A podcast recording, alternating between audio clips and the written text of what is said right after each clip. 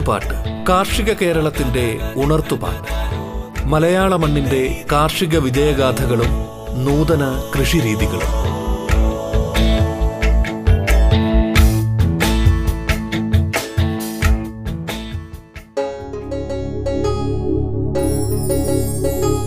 നമസ്കാരം പ്രിയ ശ്രോതാക്കളെ. കൊയ്ത്തുപാട്ടിലേക്ക് സ്വാഗതം. കൊയ്ത്തുപാട്ടിൽ ഇന്ന് കന്നുകാലികളിലെ പാരമ്പര്യ ചികിത്സാവിധികൾ എന്ന വിഷയത്തിൽ senior veterinary surgeon doctor K C Prashanth സംസാരിക്കുന്നു.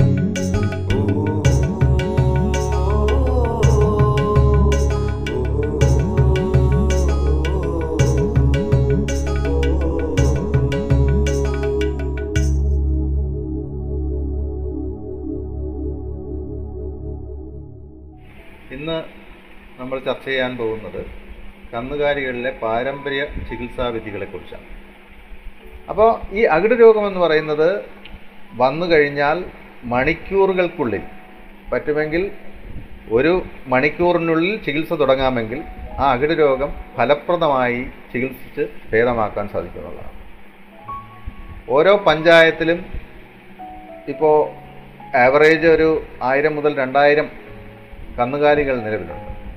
അപ്പോൾ ഈ കന്നുകാലികൾക്ക് ഉണ്ടാകുന്ന ഏറ്റവും പ്രധാനപ്പെട്ട രോഗം എന്നുള്ള നിലയിൽ ആ പഞ്ചായത്തിലെ വെറ്ററിനറി ഡോക്ടറെ സമീപിക്കുമ്പോൾ അദ്ദേഹത്തിന് വിവിധ തരം ജോലി തിരക്കിനിടയിൽ ഒരുപക്ഷെ കർഷകരുടെ വീടുകളിലെത്തി ചികിത്സ ആരംഭിക്കുന്നതിനൊരു ഡിലേ ഒരു കാലതാമസം നേരിടാനുള്ള സാധ്യതയുണ്ട്.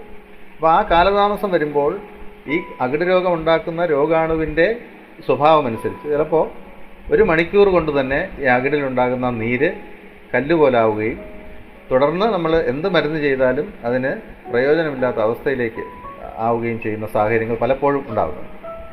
അപ്പോൾ ഈ പാരമ്പര്യ ചികിത്സാ വിധിയിലൂടെ നമുക്കിത് ചികിത്സിച്ച് ഭേദമാക്കാൻ കഴിഞ്ഞാൽ അവിടെ ഏറ്റവും ആദ്യം നമ്മൾ ചെയ്യുന്നൊരു കാര്യം എന്ന് പറഞ്ഞാൽ വീട്ടിലുള്ള അല്ലെങ്കിൽ നമുക്ക് എളുപ്പം ശേഖരിക്കാൻ പറ്റുന്ന വസ്തുക്കൾ ഉപയോഗിച്ചുകൊണ്ട് ഇതിനെ ചികിത്സ കാലതാമസം കൂടാതെ ചികിത്സ നൽകാമെന്നുള്ളതാണ്. ഇതിന് വേണ്ടി വരുന്ന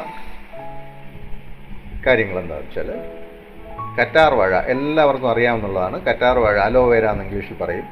ഈ കറ്റാർവാഴ ഇരുന്നൂറ് ഗ്രാം ഇരുന്നൂറ് മുതൽ ഇരുന്നൂറ്റി അൻപത് ഗ്രാം വരെ വേണ്ടി വരും. മറ്റൊന്ന് പച്ചമഞ്ഞൾ. പച്ചമഞ്ഞൾ എന്ന് പറയുന്നത് എല്ലായിടത്തും കിട്ടാൻ സാധ്യതയില്ല ചിലപ്പോൾ. അങ്ങനെ കിട്ടിയിട്ടില്ല എന്നുണ്ടെങ്കിൽ അത് ഒരു മഞ്ഞൾ പൊടിയുടെ രൂപത്തിലായാലും കുഴപ്പമില്ല. അൻപത് ഗ്രാം പച്ചമഞ്ഞൾ അതല്ലെങ്കിൽ മഞ്ഞൾ പൊടി ഉപയോഗിക്കാം മറ്റൊരു ഘടകം ചുണ്ണാമ്പ്. ചുണ്ണാമ്പ് പത്ത് ഗ്രാം. ഈ മൂന്ന് ഘടകങ്ങളും കൂടി മിക്സിയിലിട്ട് അടിച്ചിട്ട് ഈ മിക്സിയിൽ അടിച്ച് ലഭിക്കുന്ന ആ ഒരു മിശ്രിതം ആ മിശ്രിതം കുറച്ച് കട്ടി കൂടിയതായിരിക്കും. ഈ കട്ടി കൂടിയ മിശ്രിതം ഏകദേശം ഇരുന്നൂറ് മില്ലി ഇരുന്നൂറ് മില്ലി ലിറ്ററോളം പച്ചവെള്ളം ശുദ്ധമായ പച്ചവെള്ളം ചേർത്ത് ചെറുതായിട്ടൊന്ന് ലൂസാക്കണം. ഈ ലൂസാക്കിയതിന് ശേഷം ഈ അകിടിൽ പുരട്ടുന്നതിന് മുമ്പ് അകിട് കഴുകി വൃത്തിയാക്കി തുടയ്ക്കണം. കഴുകി വൃത്തിയാക്കി തുടച്ചതിന് ശേഷം ഈ അകിടിന്റെ കാമ്പും അകിടിന്റെ മുൻഭാഗം മുതൽ പുറകിലത്തെ ഭാഗം വരെ മുഴുവൻ അകിടും കവർ ചെയ്യുന്ന രീതിയിൽ ഈ മിശ്രിതം പുരട്ടി കൊടുക്കണം ഈ മിശ്രിതം ഒരു ദിവസം എട്ട് പ്രാവശ്യം എട്ട് പ്രാവശ്യം അകിടിൽ പുരട്ടേണ്ടതായിട്ടുണ്ട് ഇത് ഇപ്പോൾ കാണിക്കുന്നതാണ് കറ്റാർ വാഴ. സാധാരണ പല വീടുകളിലും നട്ടു വളർത്താറുണ്ട്. ഇനി അങ്ങനെ ഇല്ലെങ്കിൽ തന്നെ അങ്ങാടിക്കടയിൽ പോയാൽ കിട്ടുന്നൊരു കാര്യമാണ് കറ്റാർ വാഴ. കറ്റാർ വാഴ എടുത്തിട്ട് അത് കട്ട് ചെയ്തിട്ട് വേണം ഇടാൻ. അപ്പോൾ അതിന് ചിലർക്കൊരു തെറ്റിദ്ധാരണയുണ്ട്. അതിനകത്തുള്ള ജെല്ല് മാത്രമാണോ എടുക്കേണ്ടതെന്നുള്ളത്. മുഴുവനായി തന്നെ കറ്റാർ വാഴ മുഴുവനായി തന്നെ അതിന്റെ എല്ലാ ഭാഗങ്ങളും ഉൾപ്പെടെ തന്നെയാണ് ഉപയോഗപ്പെടുത്തേണ്ടത്. ഇപ്പോൾ ഈ വീഡിയോ ഒന്ന് ശ്രദ്ധിക്കുക.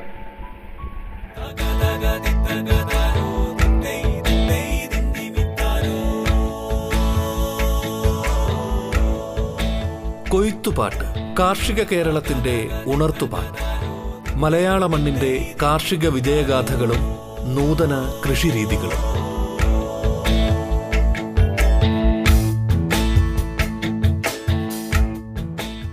അപ്പോൾ ഇതിൽ നിങ്ങൾ ശ്രദ്ധിച്ചിട്ടുണ്ടാവും. കറ്റാർ വാഴ മഞ്ഞൾ പച്ചമഞ്ഞളല്ല അവിടെ ഇടുന്നത്. മഞ്ഞൾ പൊടിയാണ്. മഞ്ഞൾ പൊടി പിന്നെ ചുണ്ണാമ്പ്.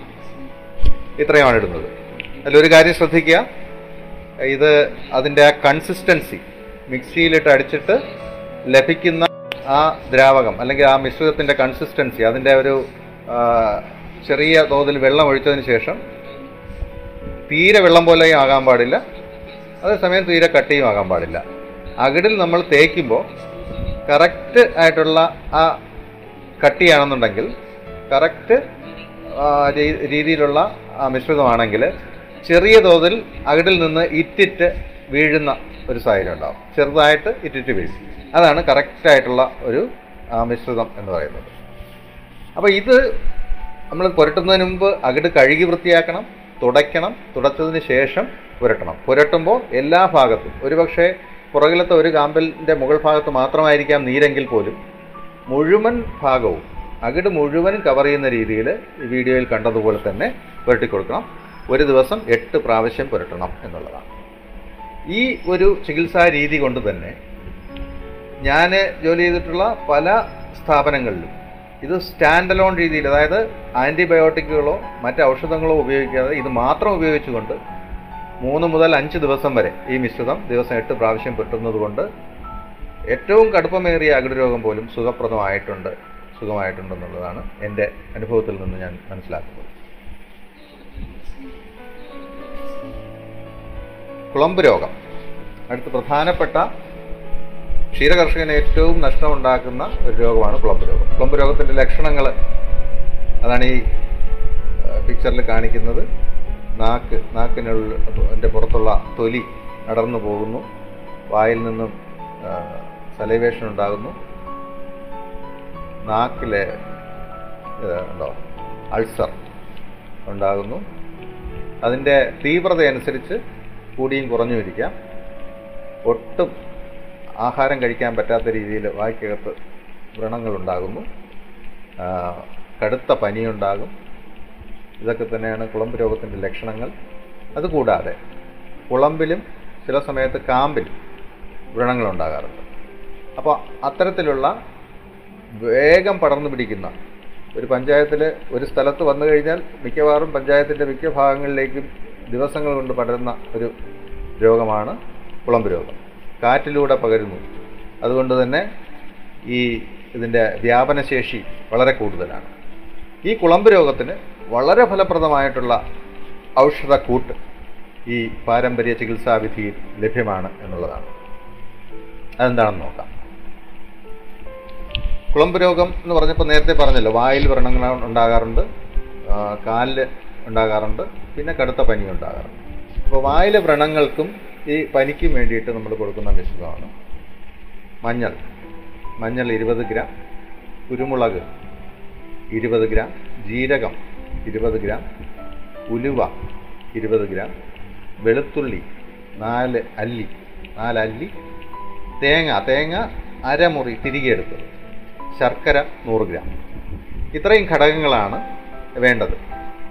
ഈ ഔഷധങ്ങളെല്ലാം തന്നെ ഇതിൽ പൊടിക്കേണ്ട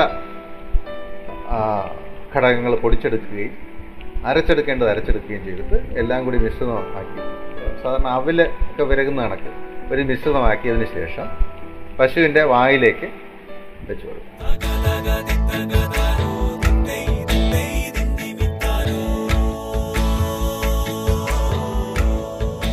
കൊയ്ത്തുപാട്ട്. കാർഷിക കേരളത്തിന്റെ ഉണർത്തുപാട്ട്. മലയാള മണ്ണിന്റെ കാർഷിക വിജയഗാഥകളും നൂതന കൃഷിരീതികളും. കൊയ്ത്തുപാട്ട് ഇടവേളയ്ക്ക് ശേഷം തുടരും.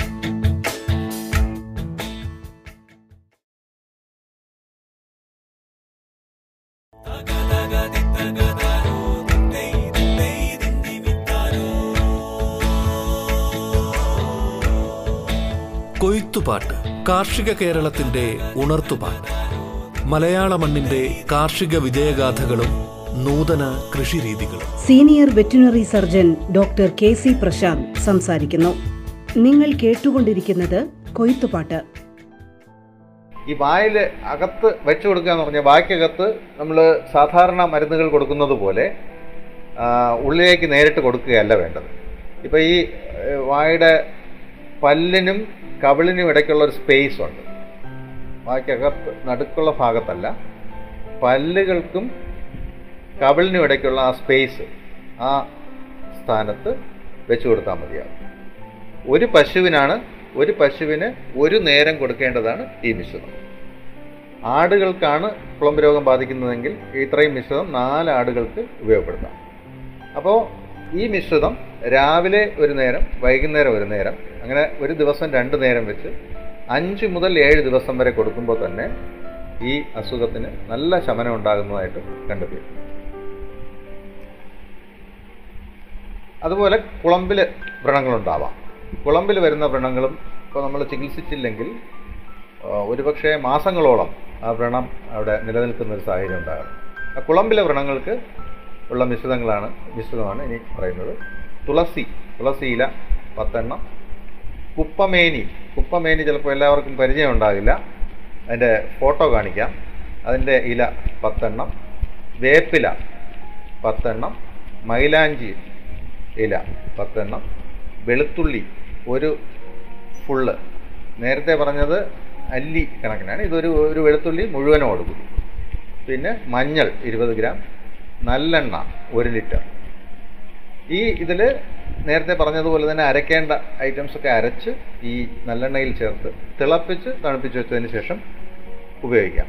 ഒരു പ്രാവശ്യം തിളപ്പിച്ച് തണുപ്പിച്ച് വെച്ചാൽ പിന്നെ തിളപ്പിക്കേണ്ട ആവശ്യമില്ല. അത് തന്നെ എല്ലാ ദിവസവും ഈ കാലിലുണ്ടാകുന്ന വ്രണങ്ങൾക്ക് പുരട്ടി കൊടുത്തു കഴിഞ്ഞാൽ നല്ല രീതിയിൽ ഈ അസുഖം ശമിക്കുന്നതായിട്ട് കണ്ടെത്തിയിട്ടുണ്ട്. അപ്പോൾ ഈ മിശ്രിതവും ഏകദേശം ഒരാഴ്ച മുതൽ പത്ത് ദിവസം വരെ ഈ കാലിൽ പുരട്ടി കൊടുത്തു കഴിഞ്ഞാൽ ശമനം ഉണ്ടാകാറുണ്ട്. ഒരുപക്ഷേ നമ്മുടെ അലോപ്പതി മരുന്നുകൾ ചെയ്ത് ഉണ്ടാകുന്ന ഫലത്തേക്കാൾ കൂടുതൽ ഈ മിശ്രിതം ഉള്ളിൽ കൊടുക്കുന്നത് കൊണ്ടും കാലിൽ പുരട്ടുന്നത് കൊണ്ടും ഗുണം ഉണ്ടാകുന്നതായിട്ട് കണ്ടെത്തിയിട്ടുണ്ട്. നേരത്തെ പറഞ്ഞ കുപ്പമേനി ഇതാണ്. അതിന്റെ ഒരു പ്രത്യേകത എന്ന് പറയുന്നത് അതിന്റെ പൂവ് അതിന്റെ പൂവ് പച്ച നിറത്തിലുള്ളതാണ്. ഇലയുടെ ആ മൂട്ടിൽ നിന്നുമാണ് ആ പൂവ് തുടങ്ങുന്നത്. സാധാരണ റോഡ് സൈഡിലും മറ്റ് ഈ ഉപ്പ എന്ന് പറയുന്നത് ചവറ എന്നാണ് അർത്ഥം. ഈ ചവറൊക്കെ കൂട്ടിയിടുന്ന സ്ഥലങ്ങളിൽ കാണുന്ന ഒരു പ്ലാന്റാണ് നിങ്ങൾ ശ്രദ്ധിച്ചു കഴിഞ്ഞാൽ മനസ്സിലാവും. വളരെ ഇതിൽ പ്രധാനപ്പെട്ട ഒരു ഘടകമാണ് ഈ കുപ്പമേനി ഇല. ഇതറിയാമല്ലോ മൈലാഞ്ചി. മൈലാഞ്ചി മറ്റൊരു ഘടകം.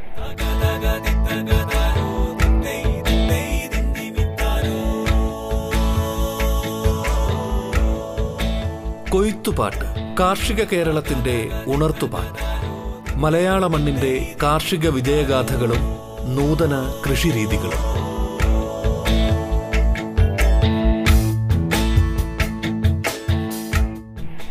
ഇനി മറ്റൊരു പ്രധാനപ്പെട്ട പശുക്കളെയും അതുപോലെ ആടുകളെയും ഒക്കെ ബാധിക്കുന്ന ഒരു അസുഖം എന്ന് പറയാൻ പറ്റില്ല ഒരു വിഷബാധയാണ് ആനത്തൊട്ടാവാടി വിഷബാധ. ഇതാണ് ആനത്തൊട്ടാവാടി. തൊട്ടാവാടി ഇല പോലെ തന്നെയാണ്.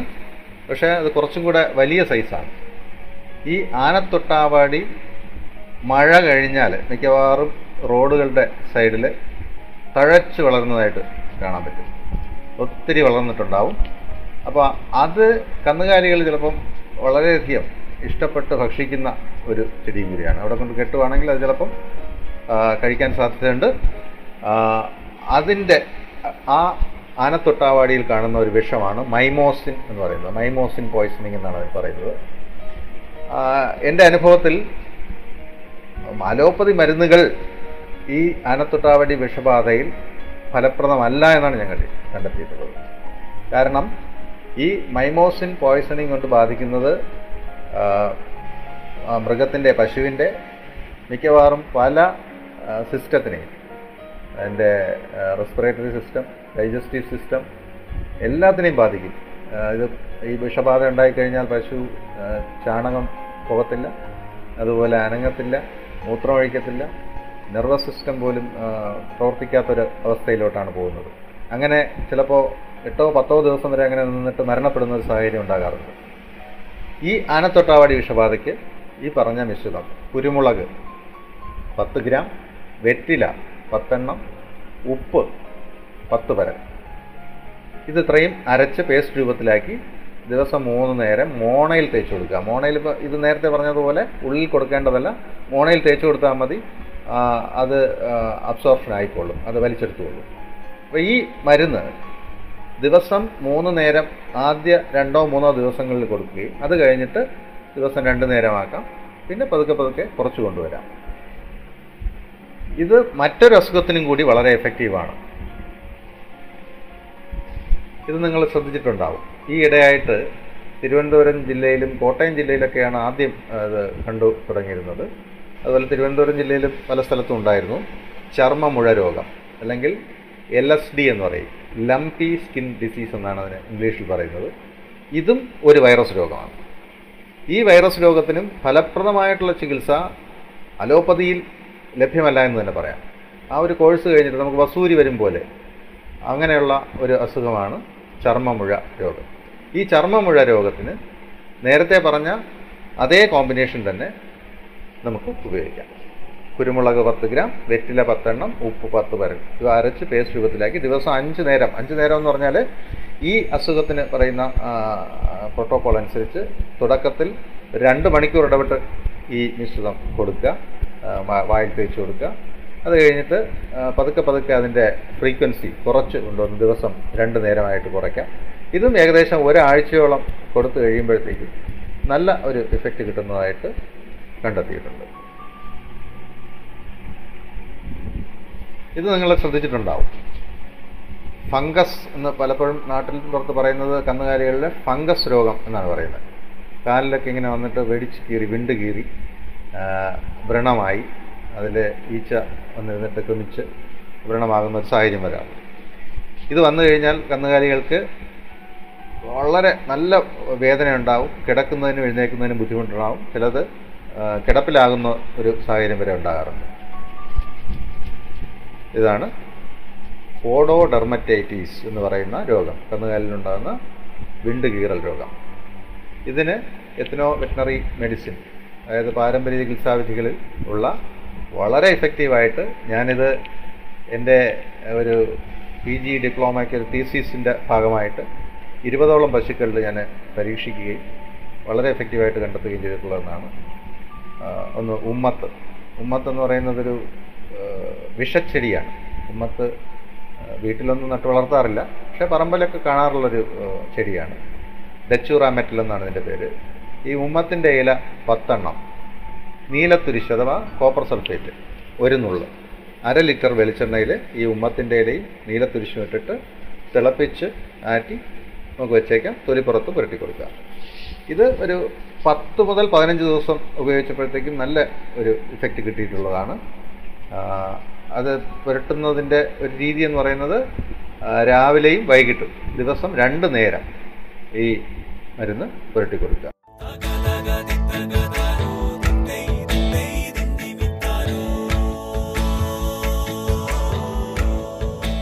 കൊയ്ത്തുപാട്ട് കാർഷിക കേരളത്തിന്റെ ഉണർത്തുപാട്ട്. മലയാള മണ്ണിന്റെ കാർഷിക വിജയഗാഥകളും നൂതന കൃഷിരീതികളും. കൊയ്ത്തുപാട്ടിന്റെ ഇന്നത്തെ അധ്യായം പൂർണമാകുന്നു.